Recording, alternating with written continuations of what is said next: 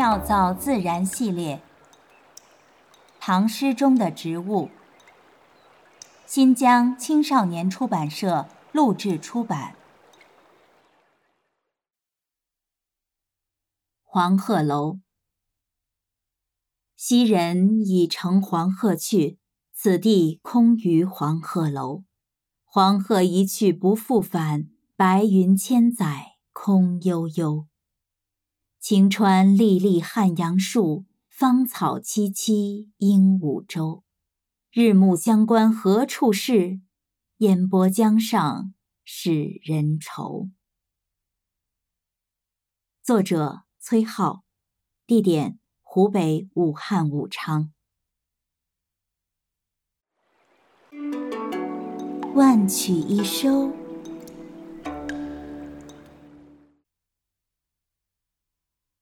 宋人严语在《沧浪诗话》中，对于盛唐诗人有一段精彩的描述。盛唐诗人唯在兴趣，羚羊挂角，无迹可求。唯在兴趣的写作方式，是生命灵感的喷发，也是生活感悟的记录。于是，诗歌成为了唐人的生活方式、社交手段、情感宣泄与审美表现。登高、远行、宴友、交朋、离别、重逢、科举、入幕、隐居、远征，无处不有诗歌的身影。作为一个盛唐读书人，如果不会写诗，基本宣判了社会属性的死刑。没有黄鹤楼，就不会有崔颢的名满天下；没有崔颢，黄鹤楼也未必能够四海皆知。如同王勃成就了滕王阁，范仲淹成就了岳阳楼，中国历史上诗人与楼阁将相辉映，青史标明。以狂放闻达的崔颢，十九岁便高中科榜，然而在诗名上一直寂寂无闻。直到有一天，诗人登上黄鹤楼，放眼自望，芳草晴川。立身提笔，如墨向前，对着粉墙刷刷刷大书几行。书毕搁笔，退步拢袖，仔细瞧观，心下也不知好与不好，只觉无可添删。诗做到这种地步，便是曹丕所言“文以气为主”了。新闻房在《唐才子传》中记载，诗仙李白游经此地。本欲赋诗，忽见崔颢壁上所书，大为赞叹，联手扶扇曰：“眼前有景道不得，崔颢题诗在上头。”新闻坊此书多有附会，不可尽信。但是李白的确做过两首与崔诗极为相近的律诗《鹦鹉洲》和《登金陵凤凰台》。崔颢道：“昔人已乘黄鹤去。”此地空余黄鹤楼，黄鹤一去不复返，白云千载空悠悠。从仙人驾鹤归去言开，连用三鹤，却没有半点凝滞，皆因前文所说气脉贯通之故。一去不返，千载悠悠，是世事茫茫的喟叹。李白说：“凤凰台上凤凰游。”凤去台空江自流，吴宫花草埋幽径，晋代衣冠成古丘。三凤之意与崔氏相同，节奏明快，带着清丽的旋律美感。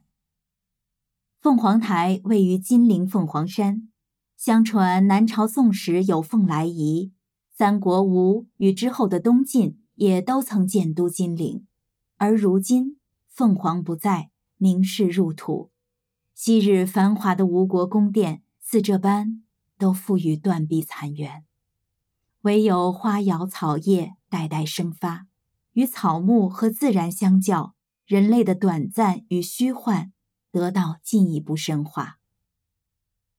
两位诗人作此诗已逾千载，关乎二诗的前后优劣，也已争论了八九百年。鹤鸣九高，声闻于天；凤凰于飞，恢恢其羽。巨形各貌，锱铢何教？手持二人诗卷，或云山，或溪丛，或灯下，或风中，低声诵读，闭目放空，任神思飘飞到那个星星轰轰、橙红色的时代，在一吞一吐间，晴川历历，芳草萋萋，三山半落，二水中分，兜兜转转之际，整个锦绣大唐就在口中。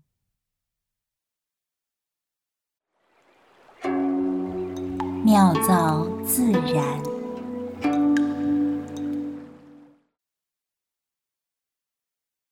牛老师，崔颢在这首诗中说“晴川历历汉阳树”，这个汉阳呢是一个地名，对吧？是的。我们经常呢在地名中看到有阴或者是阳的字样，那么这是如何命名的呢？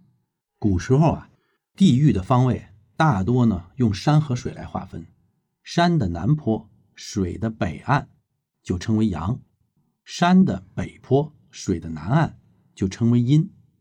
那照您这样说，汉阳它应该位于汉江的北岸，可是为什么现在的汉阳却在汉江的南岸呢？这个问题好有意思啊！汉阳呢，这个称呼最早出现在春秋时期，汉朝的时候呢，汉水又叫夏水，就是夏天的夏，所以把。长江和汉水交汇的地方就叫江夏，汉阳城呢，在东汉末年初建的时候就叫江夏城，所以我们在《三国演义》里边看到了很多江夏城的故事。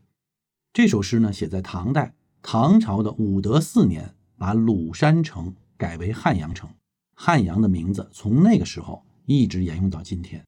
历史上啊，汉阳啊，确实是在汉江的北岸。这个城没有变过，变的是汉江，所以诗人并没有写错。明朝成化年，汉水呢改道了，从汉阳城的北边入长江，所以如果按照古时候的地域分法，汉阳那个时候就成为了汉阴。